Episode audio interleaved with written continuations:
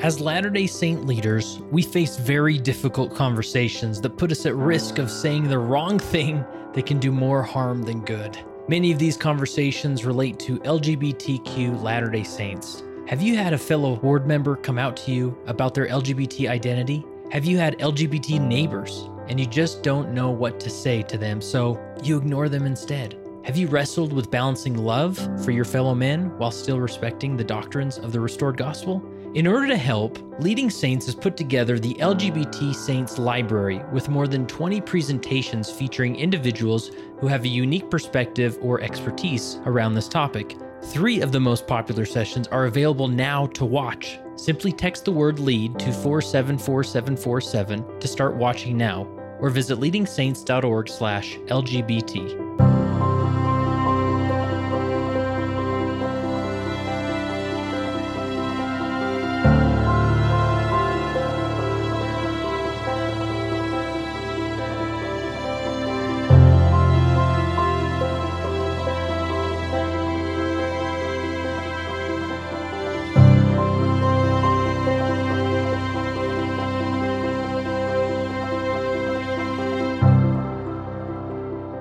Leading Saints is a nonprofit organization dedicated to helping Latter day Saints be better prepared to lead. And we do that through various ways, including this very podcast that you're listening to. I hope you subscribe, maybe leave us a review while you're at it.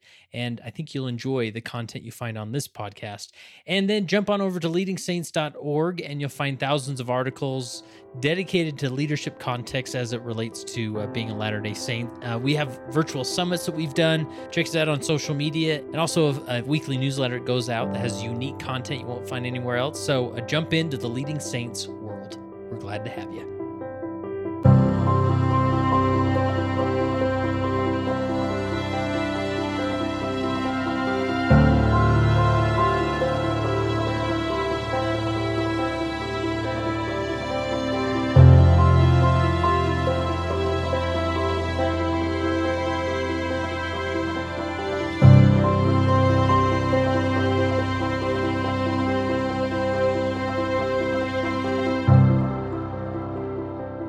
Today, I have the opportunity to connect with Vicki Clayson. How are you, Vicki?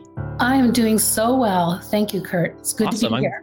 Yeah, I think this is a long time coming. We've been uh, we we connected a little bit ago and uh, finally got it arranged to to have this discussion. But maybe give people a little bit of, about your background, where you're from, and uh, some of that stuff.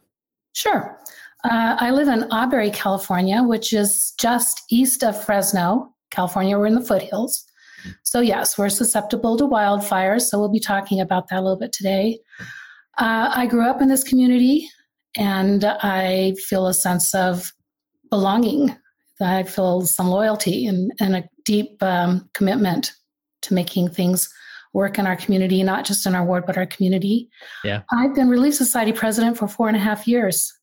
Exactly. Wow. I was called out during a general conference, April of 2017, and here we are, general conference again, and I'm still doing this. so uh, that's a little bit about me. Yeah, awesome. And are you uh, a native to California or? I am. Okay. I did spend some time in Utah, so I know how that works. I know what a ward looks like in Utah. Very different than our ward, which covers almost 2,000 square miles. Cool. That's great. And we're going to get in a little bit of, of the story that you experienced. Uh, so you were uh, you know, when you were called as Relief Society president, uh, doing your Relief Society president thing, what where does the story start? Where suddenly you weren't just a, you know, Relief Society president, but you were suddenly uh, charged to to lead in a, a different way. Where does that story start? Well, if dealing with the creek fire, yeah, um, the creek fire. Oh yeah. my goodness, uh, that started probably Sunday morning. Uh, the fire actually started Friday night. And this was September of 2020, September right? of 2020, Labor Day weekend. And um, the skies on Saturday were smoky, but we're used to that. And, and it was far away. So I wasn't too worried. Sunday morning, though, the smoke was thick. And we had scheduled a ward con- uh, council meeting by Zoom. And one by one, you know how you have all the little squares that you can see? one by one, uh, people would disappear and say, Bishop, I have to go help so and so evacuate. Bishop, I need to go check on so and so. And people, the little squares just kept disappearing. And that's when I knew um, our ward was in trouble. People were needing to find places to go. And at that point, they were going to uh, lower elevation towns that are in our ward. Uh, of course, we would find out later that those people had to be evacuated too. So some people were evacuated twice um, because they would go to a lower elevation with ward members and then uh, they were evacuated also. So that's where it began. And that's when, um, actually, this sounds really awful, but I left. The smoke was really bad, and I got in the car with my daughter, and I was taking phone calls and text messages, had my notebook, trying to keep track of where everybody was going and what was happening and who was under evacuation orders. And we drove to St. George, where the uh, air was clear because I am not, I don't do well in smoke. Mm-hmm. And I, we got a little rental, vacation rental, and I set up what I called evacuation headquarters. I set up my laptop and um, just pretty much like always on my laptop, yeah. taking text messages and, and trying to keep track of where everyone was going. Yeah. So help us understand like when someone needs to uh, be evacuated i assume the local uh, government is coming to the door saying or or through the news or whatever saying this area is being evacuated and you have so many so long to get out is that right yes ideally you have so long to get out my family got about 20 minutes warning okay they were on a warning evacuation they they put you on a warning evacuation notice which means you should probably get out and then you go into a mandatory evacuation. And our county had a very good system where you could go online and you could get alerts on your phone, so you would know. Um, so yes, my family got an evacuation notice on Monday morning saying it's mand- uh, warning.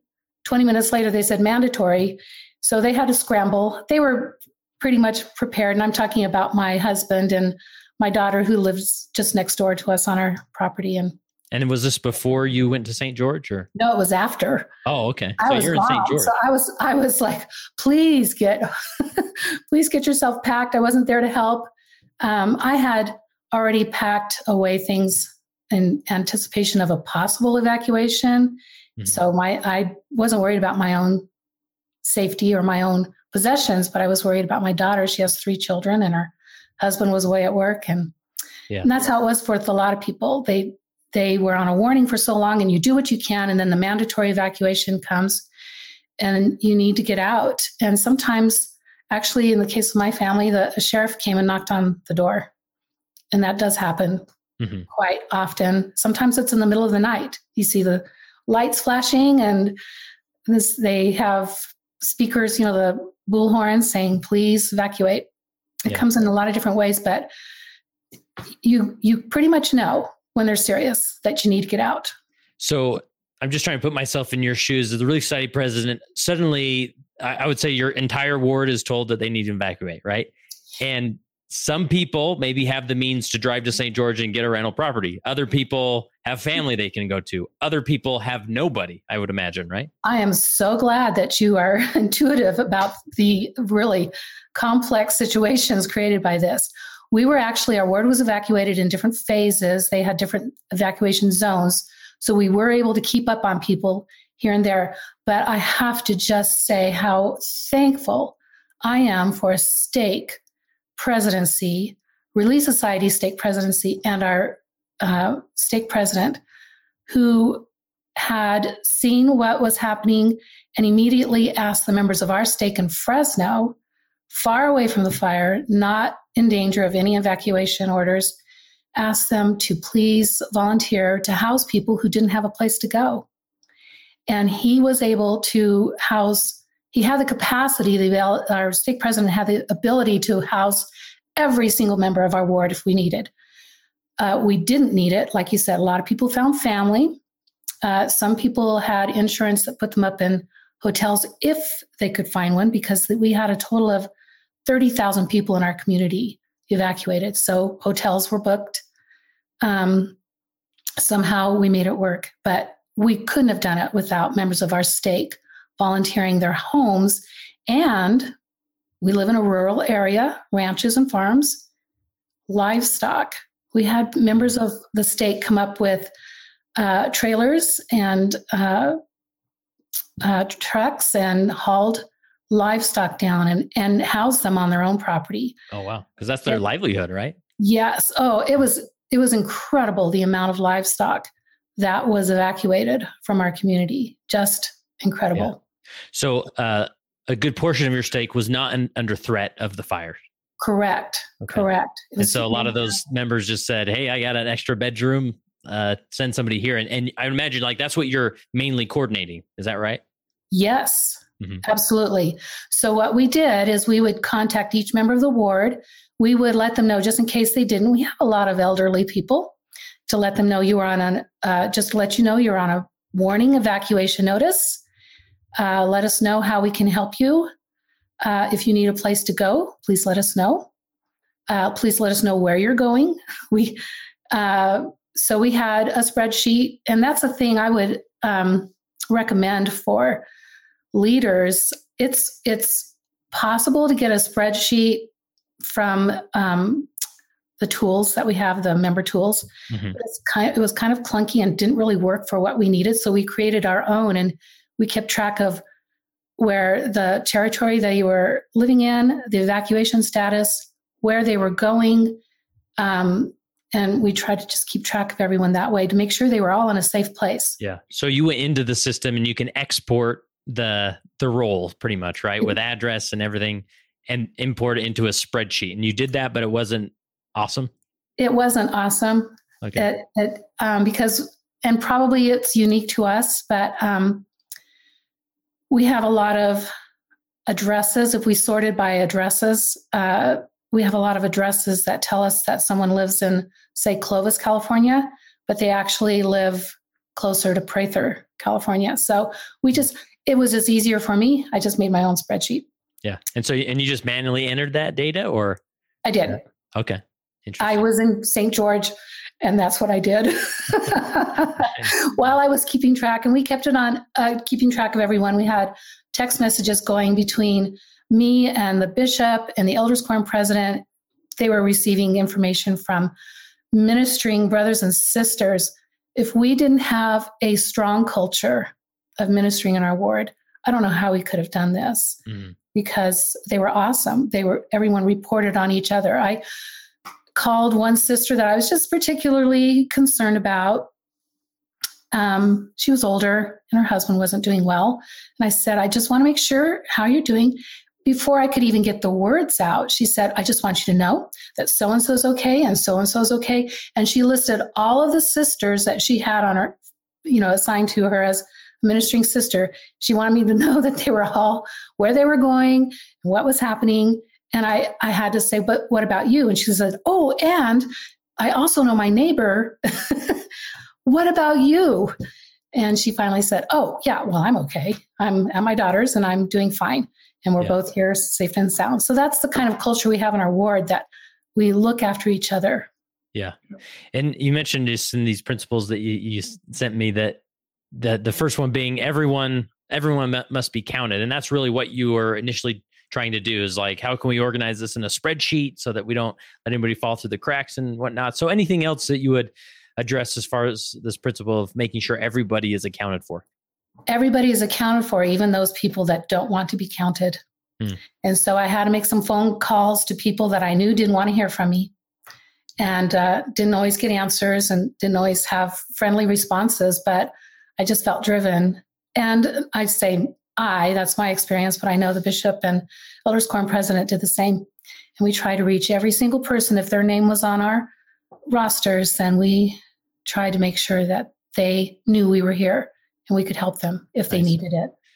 And then, so you're mainly just calling, calling, calling, and a team of people calling people and and just making sure everybody's accounted for, right? Yes, using ministering brothers and sisters, using neighbors, friends, we did whatever we could. Do we catch everybody 100%? We did not, but we we did very well. Yeah. yeah. Did you feel at all limited, you know, just be, by being sort of out of town or was it sort of nice that you could have a, a headquarters there to handle all that? it was a blessing. Yeah. It was a blessing. I was out of the fray. If I was here, I would have been driving around trying to help people pack. Um, so it was a blessing to be kind of removed from it so I could really focus on um, reaching out to people by phone and by text, by email, however means yeah. we could. Facebook Messenger, we used all means possible. Yeah. So it sounds like, and I'm just trying to pick out those principles, or uh, I'm just, you know, in the future when a leader suddenly finds themselves in this crisis, uh, whatever it is, to maybe think, okay, we need to set up sort of a command and control center uh, where one person or a team of people can be in just calling people, right? Because it's so, I would, you know, like you said, if I was in that situation, I feel like I'm going to get out there. I got to find these people. But sometimes it, to have a team of people that are calling is going to be uh, well worth it. Yeah, I think it needs to be organized so that you have one central place where that information is going to be collected and recorded. And so I, I, I manage that uh, uh, quite a bit, but after I had my initial document created, I put it on um, Google Docs so we could share it with the stake president and uh, the bishop, elders quorum, any president, anybody that needed it, and we all then worked on it as as information came in. Hmm. Um, and so that was ongoing. And there was one point. There was one point when I was alone because Bishop had, and this is the blessing. I didn't have to be evacuated but Bishop had to be evacuated. The Elders yeah. Quorum president had to be evacuated. And at one point, and it was late at night when it happened, it was unexpected. A community that seemed to be safe, and everybody thought, well, good thing we live here because we're safe. Suddenly, the the winds shifted, and um, yeah, I was. They were evacuated, unexpected, middle of the night, and then the stake presidency stepped in with the Relief Society, Stake Relief Society presidency, and helped record things. So yeah, kept going. Yeah. So and that's interesting. Like I'm just trying to think, you know, and each natural disaster is sort of different, right? Maybe this, if it was an earthquake situation, be a little bit different because that sneaks up on you pretty quick, right? But um, but just thinking like identifying certain people in the ward that maybe they don't they they don't have close family nearby that can get off site and start that you know focus of tracking down people because i would imagine if you're there i want to make sure my brother's okay my sister yeah. and my aunt and you know and so you can't blame them for doing that but somebody who can maybe fall into that position and, and get calling is uh, is helpful so. Absolutely absolutely. Yeah. so and next principle is the importance of gathering. Anything you haven't mentioned about gathering or? Yes it was just really heartbreaking. Our initial document um, we finished up see Sunday night. I think I finished it up and put it online. And the uh, Elders Quorum president texted me and he said, I'm looking at all these names of our ward members who are no longer in their homes. And he said, I'm just, I just want to cry. And I felt the same way because they were gone. They weren't in our ward boundaries. They weren't in their homes. Mm. And so there, there's a loss of this sense of community when you can come together and face a crisis together, mm. that looks different when you're scattered. And some people did go with family in different states and different cities all across California. Um, we were scattered. So it felt um, different. And I and I realized it's because these ward boundaries mean something. It means we're a community. And it, we're meant to be together. We're meant to be able to meet together. And having that taken away from us literally and scattered, it it reinforced to me the how important that is, yeah. that sense of community. So it sounds like the first priority, obviously, making everybody, making sure everybody's safe, and then the second is like offering strength through community and gathering, right? And so, how did you go about? Like, what did that look like on the ground?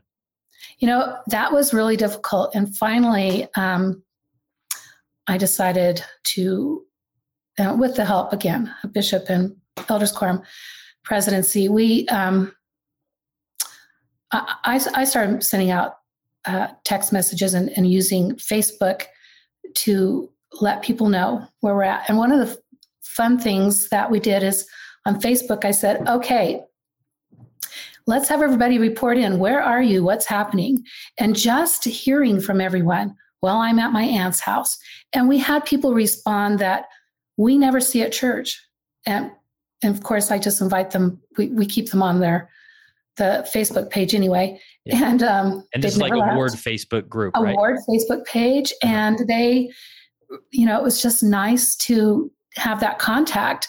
So I tried to do more emails, and I think about that time or shortly thereafter, I I began a, a different way of emailing because because in the past I usually just send a little page announcements.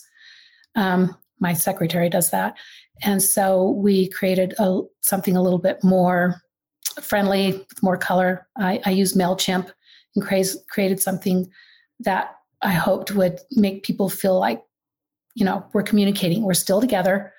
And so I think communication is key, really, just to let people know we're here. And then the stake uh, put together a couple of nights where we could go to the different buildings in the stake and collect items that evacuees might need. Hmm. Like you might have forgot your toothpaste or yeah. or you know, our ward, this seems silly, but our ward remembers this huge pile of pillows that people collected. And for some reason, we were just so grateful for those pillows because we were not, we didn't, you don't think to bring your pillow when you're evacuated. That takes a lot of room. And we were we needed more pillows. So we were yeah. happy. So that was another way to gather also is for us to come and, and get and find those things that we might have missed. Um, and I'm saying we, I was able, I returned home after not too long being in St. George. I just couldn't stay yeah. after I, after we had pretty much located everyone. I came and wanted to be with family. I just just couldn't stay away. Yeah. And so I went to some of those gatherings at the Stake Center and different. Yeah. And do you have any knowledge as far as the like is some of those supplies and things? Did Church Humanitarian step into? And was that a place for them, or where did this? I mean, if you needed a pillow or toothpaste, like where did that come from? Our stake. Um, I'm going to get emotional. Yeah. Our stake was so supportive. Um, I've heard stories of people fighting over linens in Target because they wanted to donate those to evacuees. So our ward had first pick at it was just from our stake members. That's all, and they gathered so many things that. Uh, and our ward had first pick, and we took what we needed. And the people who lost their homes had private shopping time, and then uh, the rest went to other evacuees in the in the in the valley. That's awesome. Really cool. Anything else around the concept of gathering that you seem seem to work? For us to work, uh, we did have some community gatherings. We were actually under, you know, pandemic lockdown in California. Mm-hmm. We weren't even supposed to be in our. We weren't supposed to have more than eight people in our buildings at a time, at one point. So we kind of just didn't pay attention to some of those things. We did meet outside and we tried to do what we could, but we had a lot of people scattered. So our our gatherings were very small, but our community had a gathering, a huge gathering of everyone in the community, and a lot of the ward members went and found each other, and it just felt really good. So I, I somehow to get work around whatever the obstacles are, it's important for people to gather. And I think because we didn't have as many opportunities to gather as we could have, we're now in the kind of the healing and recovery stage. I think it would have helped us heal and recover faster mm. had we been able to group together in a ward meeting directly after the crisis and and just talk about our experiences and and know that we weren't alone in some yeah. of the emotional trauma that some of us experienced. You know, I, I have some close friends up in Alaska, and uh, a few years ago they had a pretty significant earthquake there, and they said that following fast and testimony meeting, like it, there's this feeling like everybody had to sort of stand up and tell their earthquake story, right? But as human beings, there's sort of this healing nature of coming together as a community and saying, This is what I experienced. What did you experience? And then just creates this natural empathy that heals so much, right? So it's almost like creating that venue. And, you know, now maybe with less restrictions or whatnot, you know, you, you can maybe gather people more closely or in, in rooms or split them up in groups and say just talk about your experience because that can be extremely healing it, it can be and one thing that i did um, not really anticipate uh, after everything kind of settled down, um, I thought, we're, we're done. Yay, we got through that. What I didn't realize is how many people really needed that time to gather. They need more tools to heal. Um, we have an, um, we have people who, uh, when there's smoke in the air now, it it it is um, frightening to them. Yeah. Or when there's a helicopter that goes overhead.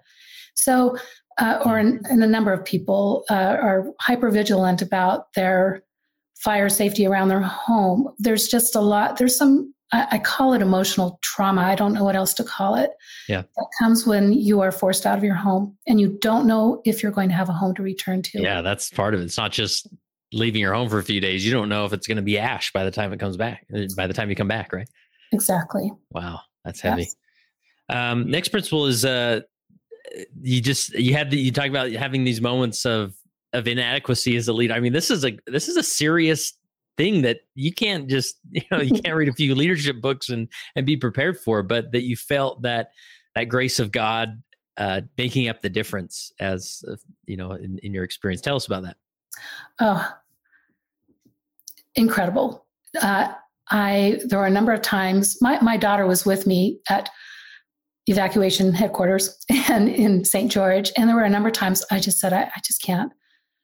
I don't know if I can do this. Why am I Relief Society president right now? I don't have. I am not qualified for this. Um, but something inside me just kept me going. And one of it is one of the things that kept coming to my mind is that um, these people are important to Heavenly Father.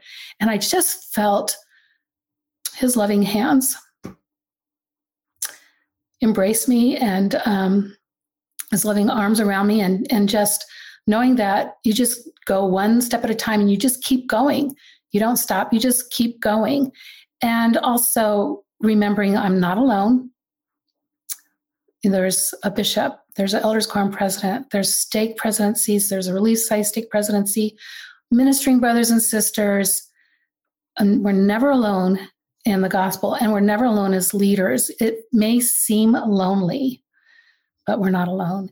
And yeah. so um, I, I learned that despite my inadequacies, somehow, some way, the Lord will give each one of us what we need to get through a crisis or a natural disaster or whatever the case may be, whatever it may be.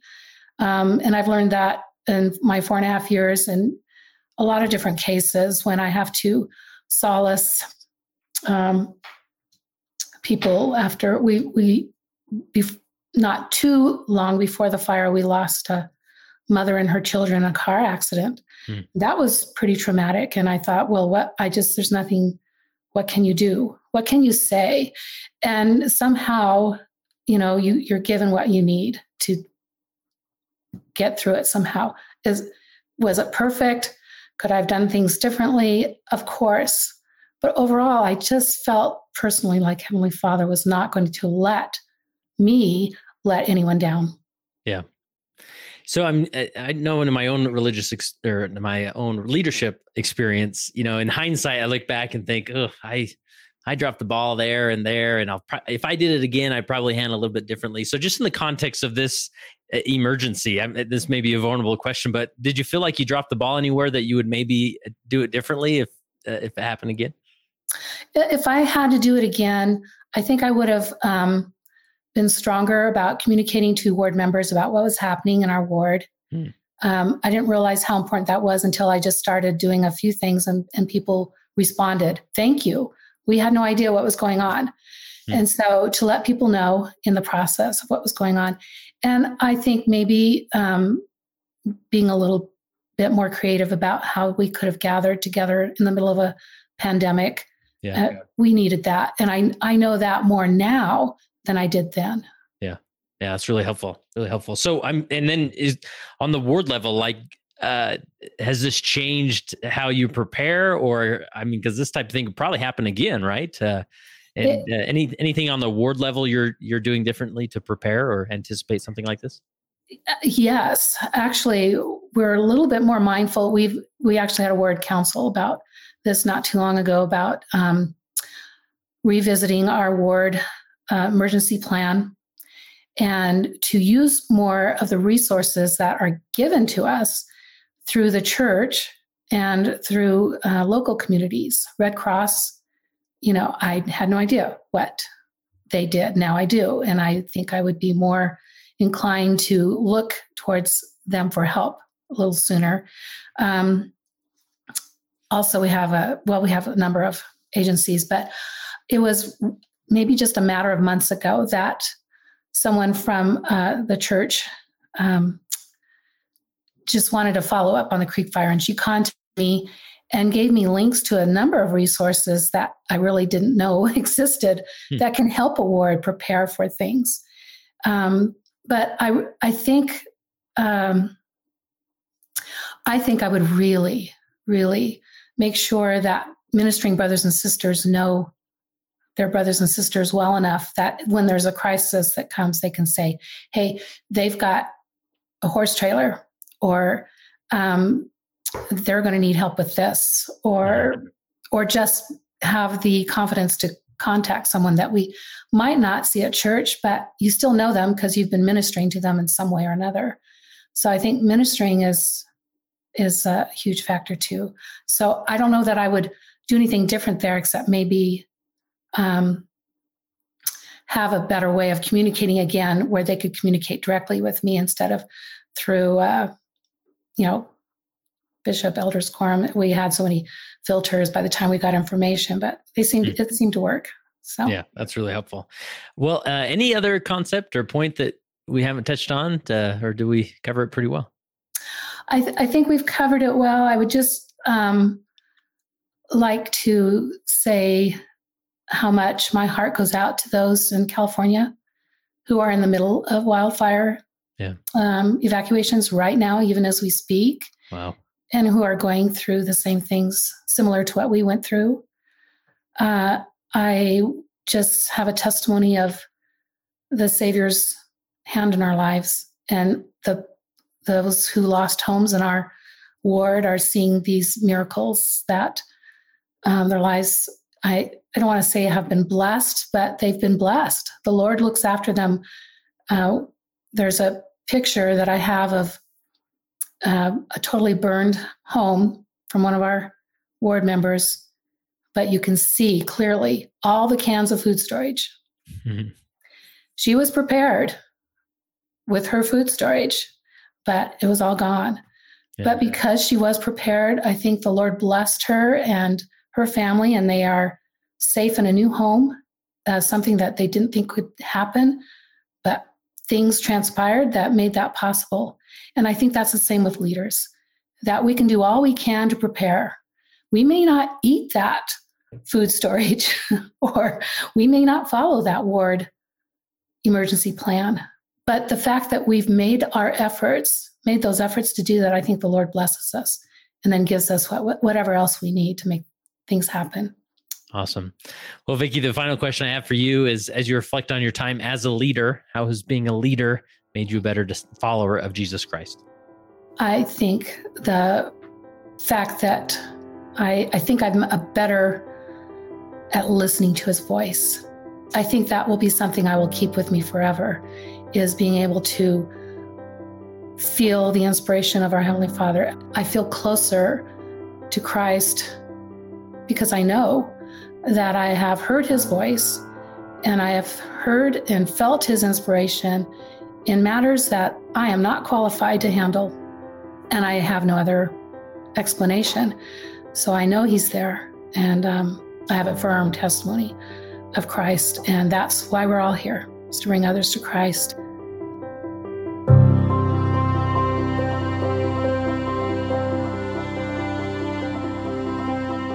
And that concludes this How I Lead interview. I hope you enjoyed it. And uh, I would ask you could you take a minute and drop this link in an email, on social media, in a text, wherever it makes the most sense, and share it with somebody who could relate to this, this experience? And this is how we develop as leaders just hearing what the other guy's doing, trying some things out, testing, adjusting for your area. And uh, that's where great leadership's discovered right? So we would love to have you uh, share this with uh, somebody in this calling or a related calling, and that would be great. And also, if you know somebody, any type of leader, who would be a fantastic guest on the How I Lead segment, reach out to us. Go to leadingsaints.org/contact. Maybe send this individual an email letting them know that you're going to be suggesting their name for this interview. We'll reach out to them and uh, see if we can line them up. So again, go to leadingsaints.org/contact, and there you can submit all the information and let us know.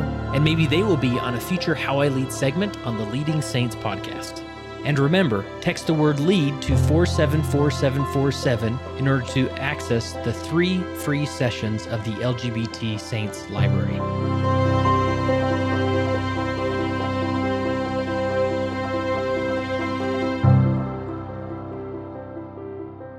It came as a result of the position of leadership which was imposed upon us by the God of heaven who brought forth a restoration of the gospel of Jesus Christ. And when the declaration was made concerning the only true and living church upon the face of the earth, we were immediately put in a position of loneliness, the loneliness of leadership from which we cannot shrink nor run away and to which we must face up with boldness and courage and ability.